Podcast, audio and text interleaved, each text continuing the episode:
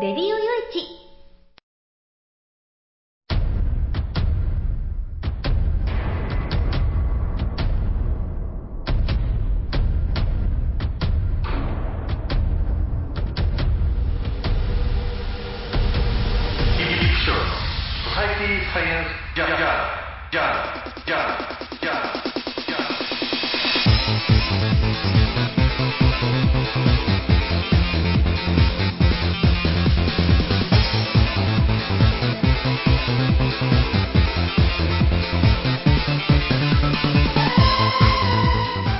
皆さんハローじゃご機嫌いかがですか。ソサイティサイエンスジャーナル第ごひゃくはちかいということなんですけれどね、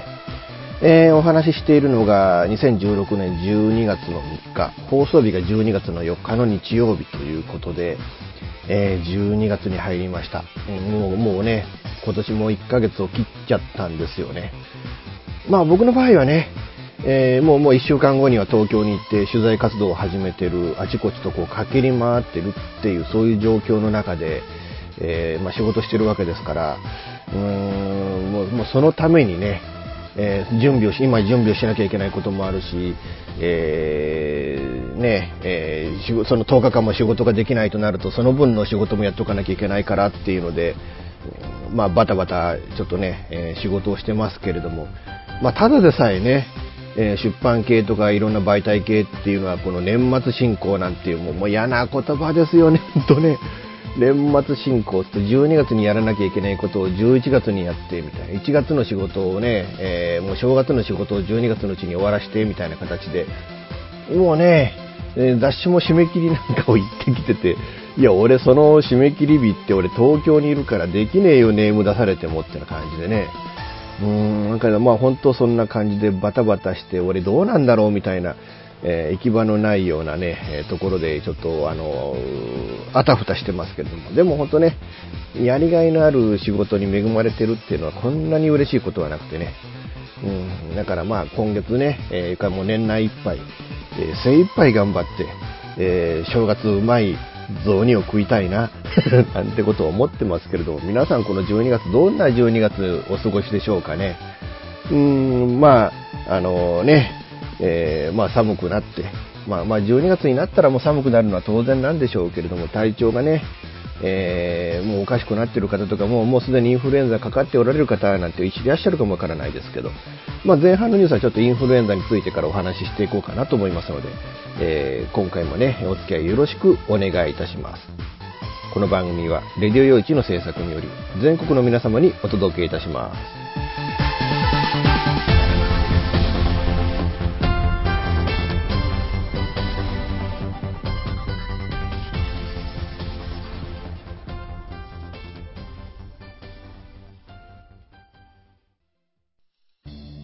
エフエム 玉川をキーステーションに全国ネットでお送りする エフエム ミッドナイトハイウェイサタデースペシャルマイフレンド様のハイパーウィークエンドでは、身の回りの出来事やいっしゅうかんのニュースの中から話題を拾って毎週いちじかんお送りしております。また時にはゲストをお迎えしてのフリートークスペシャルとしてもお送りしております。週末の情報バラエティ番組マイフレンド様のハイパーウィークエンド、インターネットレディオステーションニューウィンドで毎週土曜日に配信しております。ぜひ皆さん聞いてくださいね。テレビビンゴネットアイランド。会社で役立つ面白応援グッズの紹介をはじめ、ためになる情報、ミュージシャンの生出演など映像でお届けするさんじゅっぷんの生放送、テレビビンゴネットアイランドは毎週水曜日じゅうくじさんじゅっぷんからにじゅうじ、テレビビンゴで放送中です。スタジオジュノンからのお知らせです。あ、あのやあ、あのさ、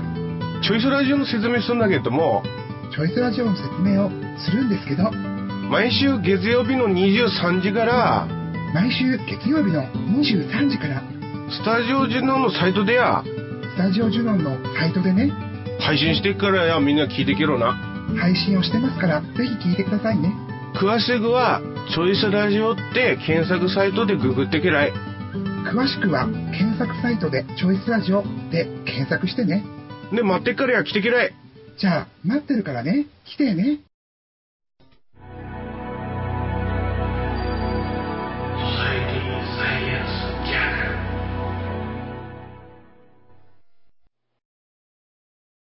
えーとね、ちょっと深刻な事態になってきたなっていうニュースからちょっとお話ししていこうかなっていうんですけれど、えーとね、えー、インフルエンザの警報がもう出た都道府県が多いですね。僕が住んでいる岡山県もね、えー、なんか警報が出て、えー、もうあのね、えー、すでに学級閉鎖になったような学校とかっていうのもなんかあるみたい。えー、本当にね、皆さん気をつけていただきたいなって思うわけなんですけれども、僕はね、えっと、先週の月曜か。うん、あの、だから前回の放送日の翌日ですよね。えー、親父連れてね、病院へ行ってきました。で、まあ予防接種を受けてきたんですけど、さんぜんにひゃくよんじゅうえんだったかな。あ、予防接種の料金が。まあその予防接種の料金っていうのは、うん、なんか病院ごとに違うらしくてね。えー、だからまあ僕が行ってるところがたまたまさんぜんにひゃくよんじゅうえんということなんですけれども、ただ僕の父はね、えー、なんかあの、市の助成金があるそうなので、せんえんで済んだんですけれども、ただ、このね、まん延をね、えー、するのを予防するという意味では、僕はもうね、えー、若い人も年寄りももう全額助成っていうことも考えてもいいんじゃないかと思うんですけれどね。それによってね、あの、かかる医療費の方がずっとやっぱりかかるはずだし、だからそこもね、やっぱ健康保険組合の方で考えてもらいたいなっていうね、まあ、各都道府県とかね、そういう組合の方でね、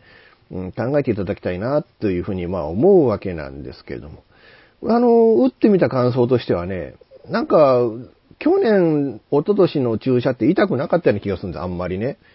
なんだけれど、なんか結構痛かったな、今年はっていう。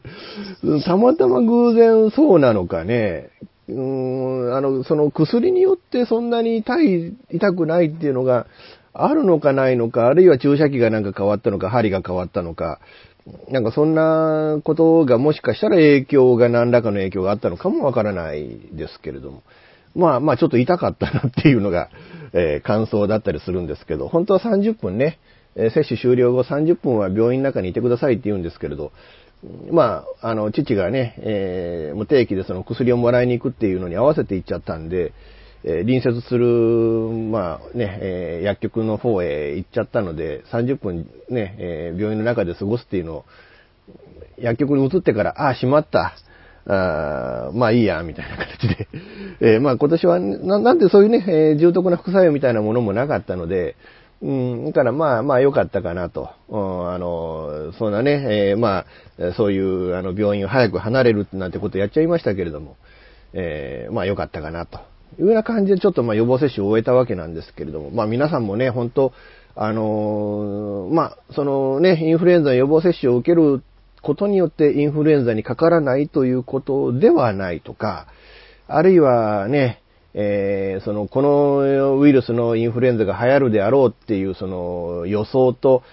実際のね、えー、その流行るインフルエンザのウイルスが違うなんていうのこともたまにあるみたいなので、うん、なん、なんにもね、えー、そのあの意味がないんだとか、あね、えー、効果がないっていうね、えー、まあ実際そういう効果がない場合もあるし、えー、まあそんなインフルエンザの予防接種なんて体に毒なだけで、えー、ね、えー、何の効果もないんだっておっしゃっておられる方も多いと思うんですけれども、ある意味ね、うーん、あの、まあ病は気からなんてことに言う、そういう言い方もするので、えー、まあ、あねえー、いいじゃん、そのね、えー、打ったことによって自分が、まあ、かからねえぞっていう、そういう思いを持つっていうことも大事なんだっていうね、うーん、部分もあるので、えー、皆さんもぜひね、ちょっとあの、かかってから、ああ、しまったっていうんじゃ、まあ、遅いので、えー、ぜひ皆さんはね、えー、ちょっと予防接種をね、受けるっていうこともちょっと考えていただきたいものだなと、えー、思うわけなんですけれども。まあ気になるニュースっていうのはさらにあってね、えー、新潟とか青森とか、あ、高原、高病原性鳥インフルエンザ。しかもこれ強毒性。かなりね、えー、死亡率が高い、あの、毒性の高い、えー、インフルエンザウイルスが日本の各地で出てるんですよね。えー、これね、青森で新潟でかなりの距離があるんでね。で、しかもやっぱりこう出るときっていっぺんに出ますよね、不思議と。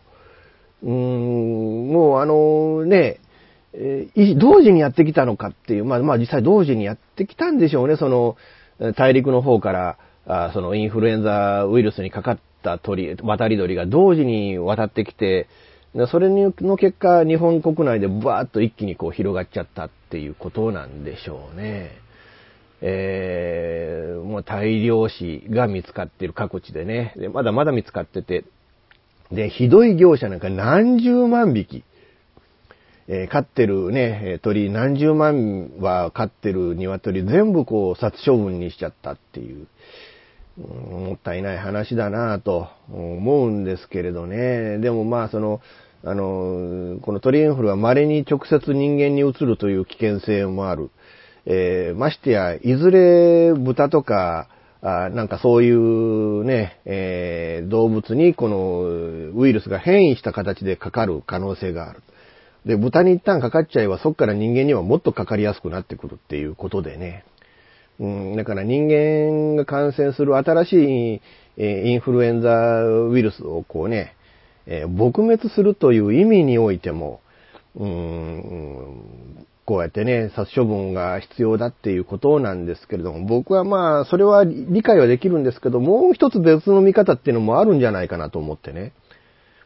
前にもこの、何年か前にもこの番組の中でお話ししたことがあると思うんですけれどね。その、インフルエンザウイルスにかかってもかからない。あるいは、あまあ生き残るとかかからないとか、そういう鶏の個体って出てくるわけなんですよね。それって、その、対、このウイルスに対しての耐性を持っているっていうことじゃないですか。その耐性を持っている鶏を見極めて、えー、こう増やしていけば、この鳥インフルエンザウイルスにかからない鶏をこ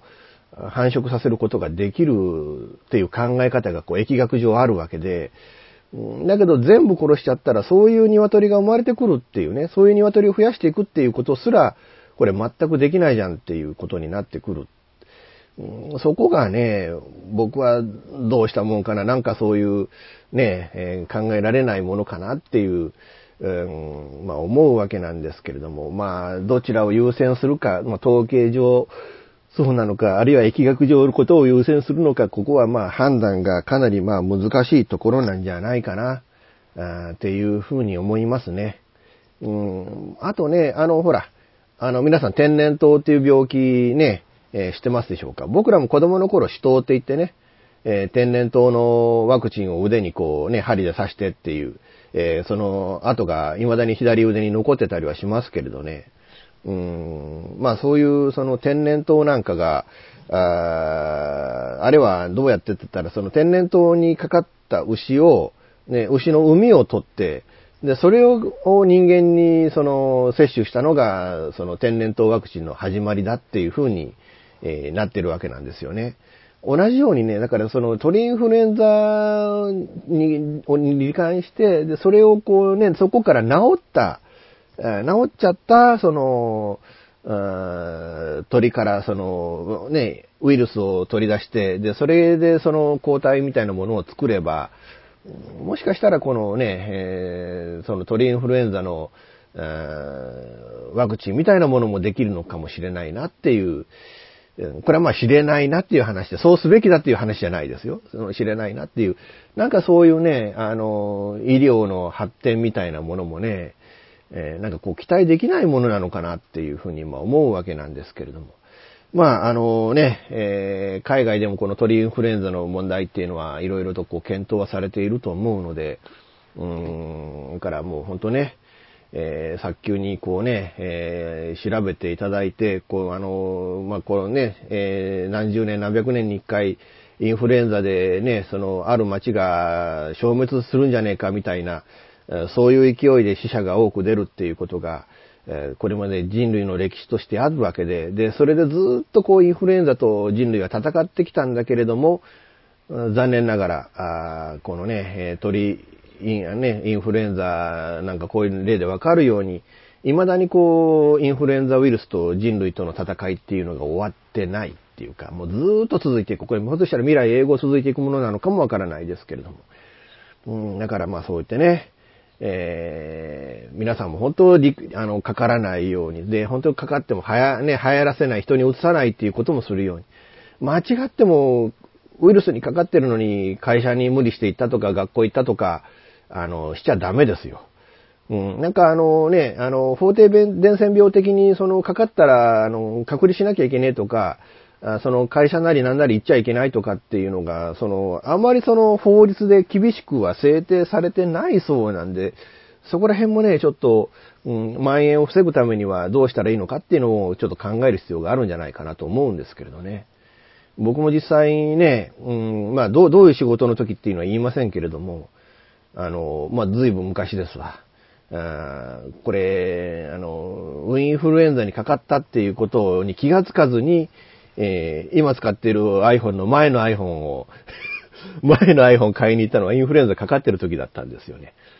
なんかあの家出る時はそうでもなかったのに、行ってね iPhone 買おうっていう時にはなんかこうひどく熱っぽくなっちゃってっていう。だからまあそれはもうね、はい、あのまさかインフルエンザに自分かかってる状態だと思わずに買いに行っちゃったっていう時だったんですけど、あとそのね、あの仕事先で発注あのはねあの発病しちゃった、ね、発症しちゃったっていうことなんかもあってね、えー、あの、あの時 エヌティーティー の仕事でしたかね、えー、でお、お客さんのところへ着いて、で、工事がいちじかん以上遅れてね、で、車の中で待機してたんだけど、そのうちブルブルブルブル震えが出てっていう、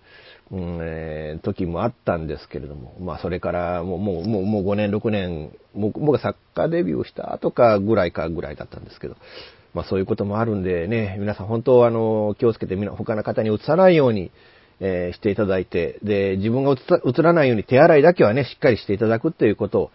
えー、で本当にねインフルエンザに気をつけていただいて、予防接種は打っていただきたいものだなと思います。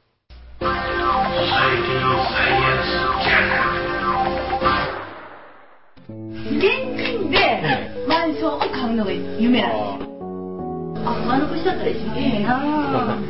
そう、まあ、無理だと思う。幸せな家庭を作るんですか。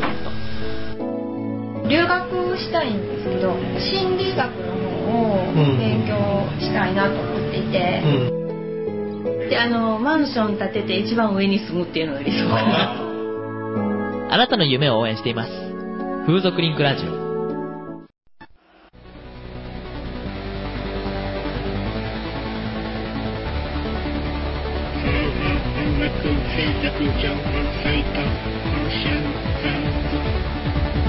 オーシャンズサンズは音楽をやりたい方を支援する音楽情報サイトです。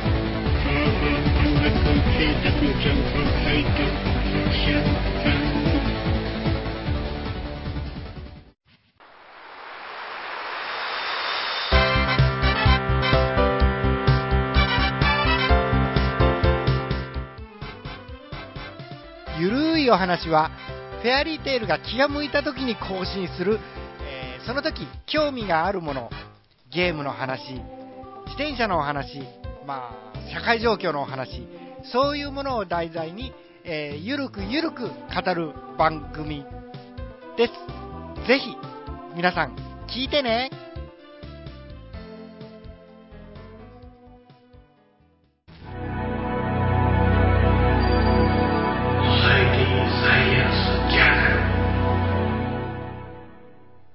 えーとね、政府の中でな、政府の中に設けられた有識者会議で、そろそろまあね、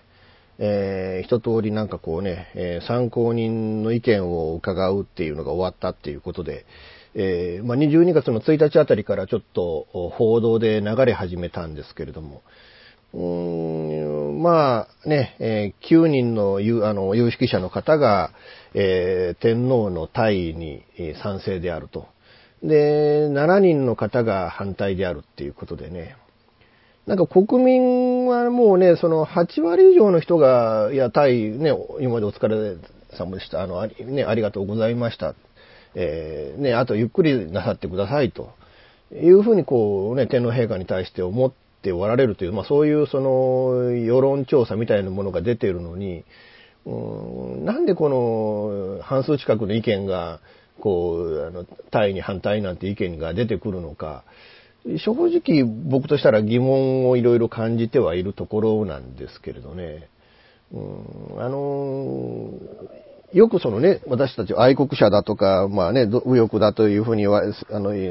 人からは嫌われている方、ご本人は愛国者だって言っておられる方が、その、今もう天皇がね、現、現、現在の天皇陛下が、もう大変ね、もうその、年取って今までやってた仕事がもうできなくなったから、あもうちょっとこの仕事を辞めたいんだと、降ろさせてくれと、辞めさせてくれって言った時に、えー、何を言ってるんだと。大義に反対、もうだからもうその、大義に反対っていうことは死ぬまで、えー、もう体がボロボロになろうが、もう死ぬまで働けやこらーっていうことでしょう。なんで残酷なことを言ってんだっていうね。自分がどういうことを言って、自分がね、じゃあ逆にそのななじゅう、はちじゅうになってボロボロになって、今やってる仕事がもうできないなと、目が見えなくなってきたとか、耳が聞こえなくなってきたとか、足腰が立たなくなってきたとか、そういう状況になった時に、じゃあもう、もういいや、あの、もう私今この仕事を辞めますって、あなたは言わないんですかっていうね。っていう気が僕は本当するわけなんですよ。なんかそこの部分で、なんかその大義名分だけを優先させて、えー、もうそのね、あの、辞めるっていうのをこう、あの、辞めさせないっていうのは、しかもね、えー、自分たちが崇め、ね、自分たちが崇めてた人でしょう。あの、右翼の人たちが、特に。うん、まあ僕らも崇めてないわけじゃないですけれどね。えー、でも自分たちが、あの、なおのことを崇めてたって、その人がそういう残酷なことを言っておられる。うん、陛下がこう言っておられるんだから、そう、それは、それに対してって、あの、確かに政治利用をね、天皇の発言を政治利用してはいけないとか、天皇が政治的な発言をしてはいけないとか、まあ、それはまあ確かに、今の憲法上の大原則であるとは思うんですよね。で、それに対して憲法を守ると言ってた、現在の天皇陛下が、うーん、それの憲法に抵触するような形で、こういう自分の大義を、えー、述べられた、大義の希望を述べられたっていう、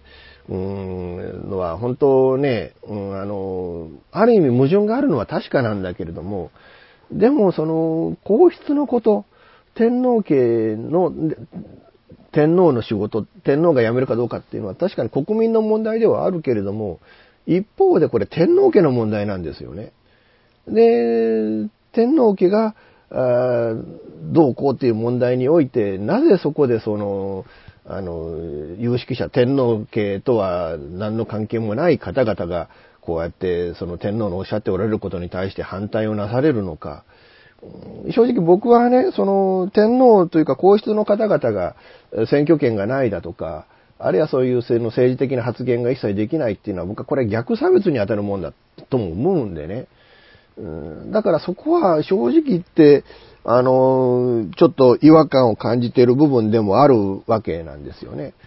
それに皇室典範っていうのは確かに日本国の法律ではあるんですけれども、でも天皇家の家庭事情の問題なんだっていうことも一方では認識した上で、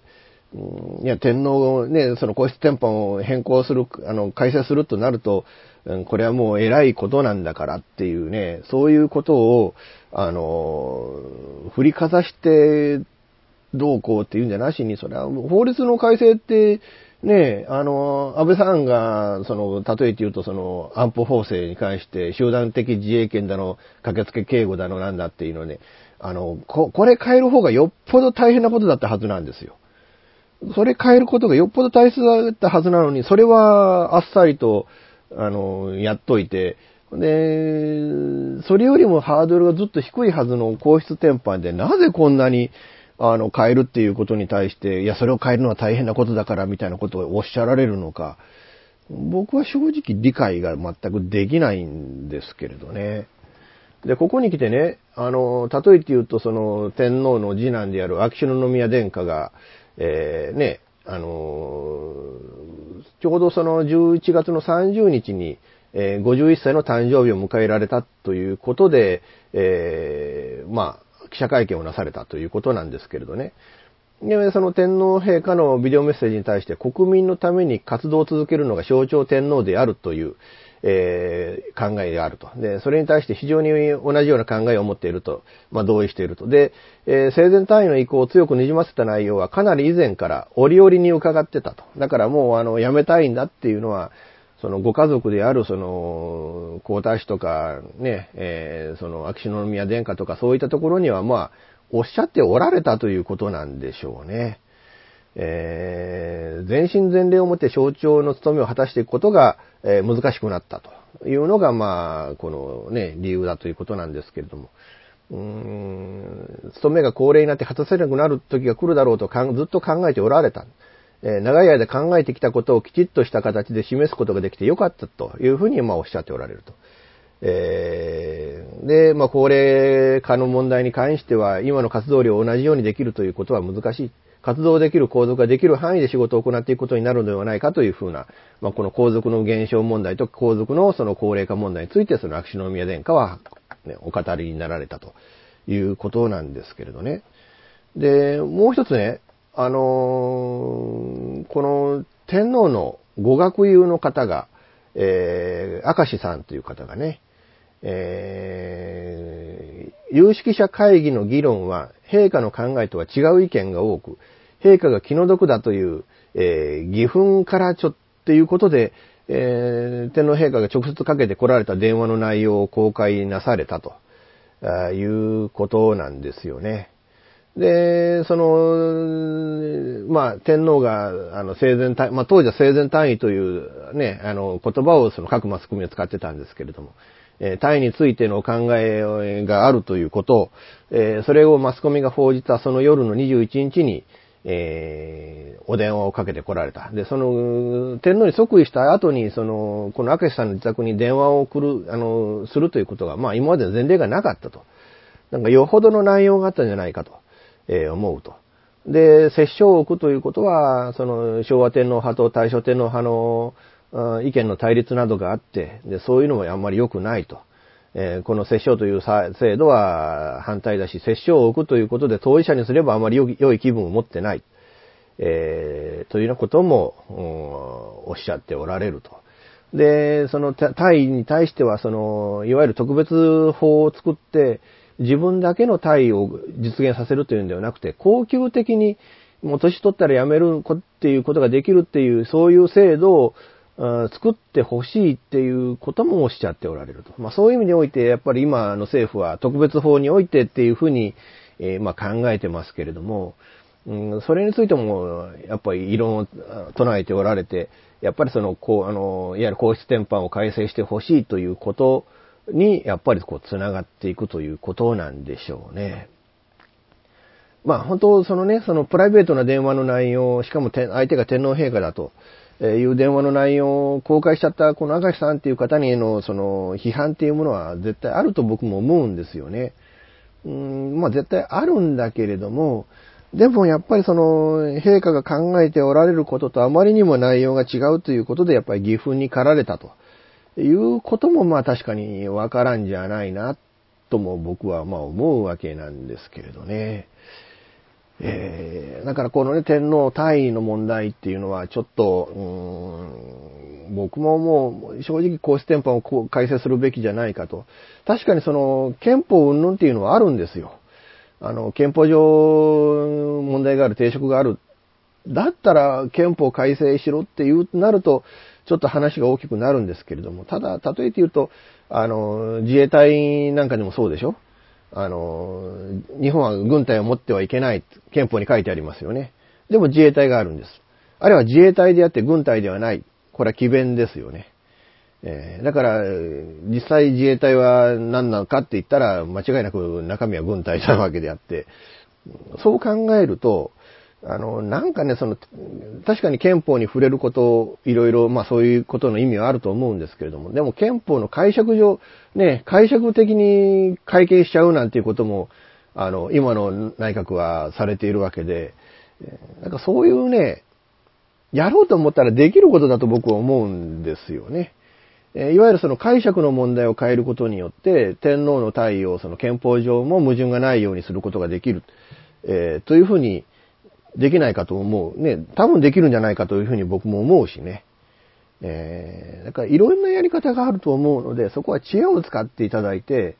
えー、僕もやっぱりね、その天皇陛下、これは天皇陛下の問題であって、天皇陛下のね、お家の問題であるということを僕はまず第一に、えー、捉えながら、ああちょっとこのね、えー、天皇退位問題というものを、なるべくそのね、天皇ご一家の、あの、お考えに沿った形で、えー、法律改正なりなんなりということができるようにちょっとしていただきたいなと、あ僕はまあ思うんですけれども、まあいかがなものなんでしょうか。ソサエティサイエンスジャーナル。ほぼ毎週金曜日更新しているミスター Y のワイワイフライデー。絶好調でお送りしている は, はずなんですけど、皆さん聞いてますか？本当にメッセージが来なくてしょぼーんな私ですが、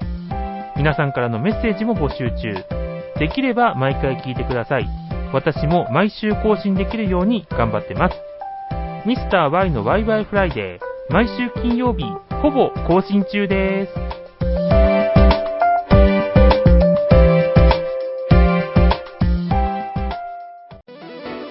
デジタルスタジオワッツニューは、音、作り方、広め方のすべてが新しい次世代の音楽を作り出します。私たちは自分たちが聴きたいと思える音楽を作ります。私たちは既存の方法にとらわれない今、そしてこれからの方法を追求します。私たちは支持してくれる世界中の身近な人へ私たちの音楽を届けます。応援してください。デジタルスタジオ What's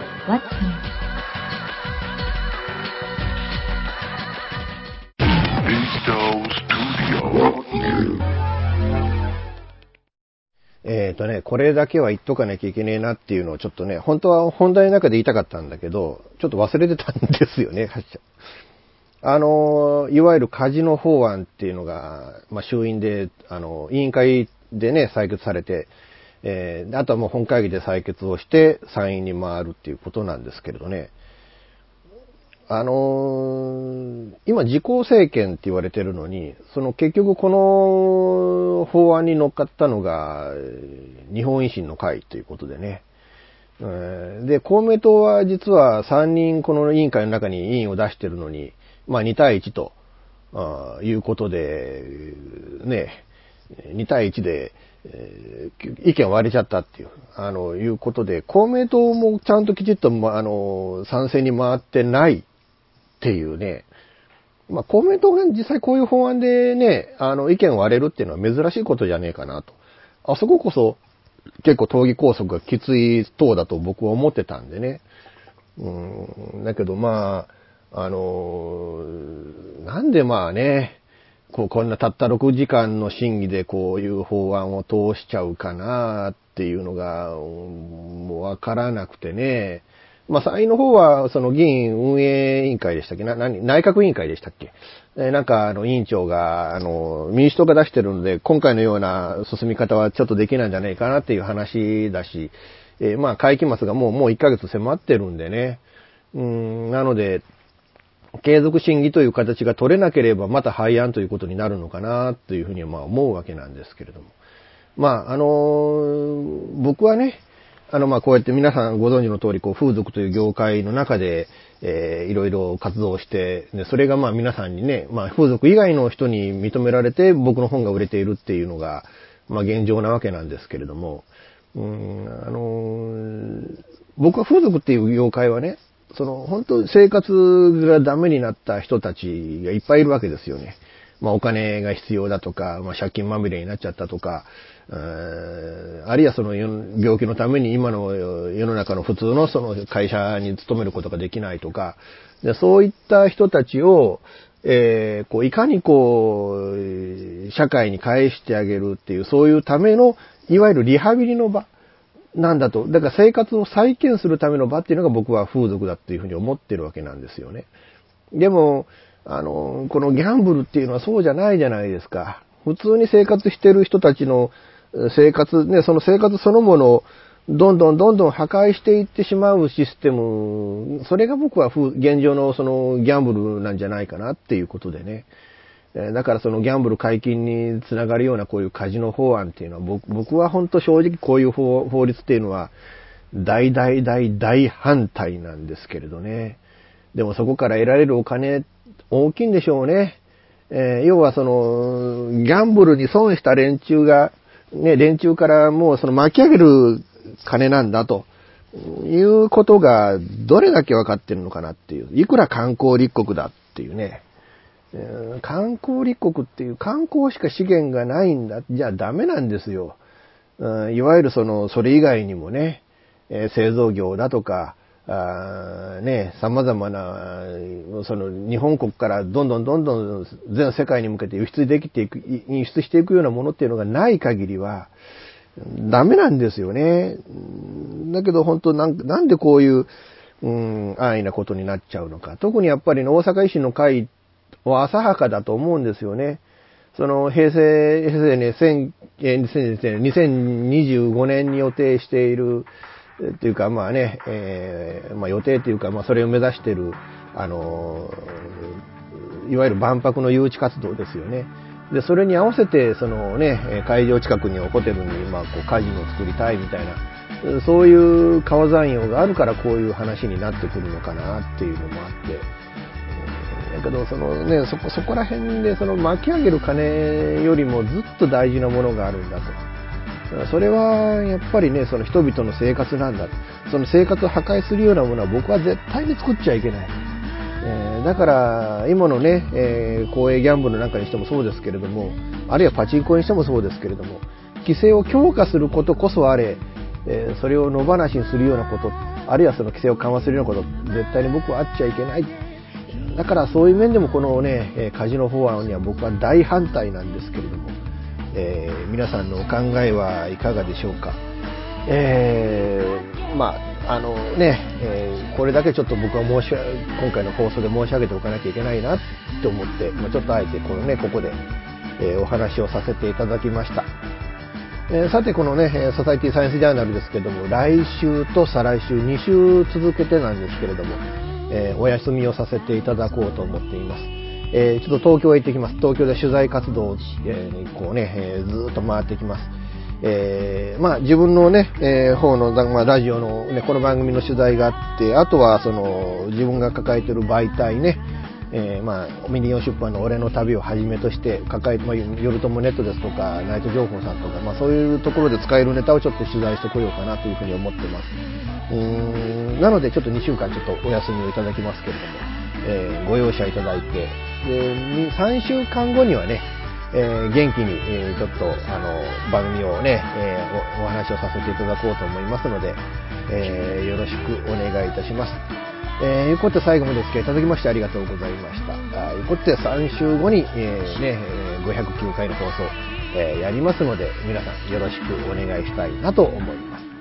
この番組はレディオユーチの制作、制作により全世界の皆様にオンデマンド、ポッドキャスト、エフエム ラジオでお届けいたしました。お相手はイプシロンこと吉岡雄一郎でした。ではまた次回、ごきげんよう。さようなら。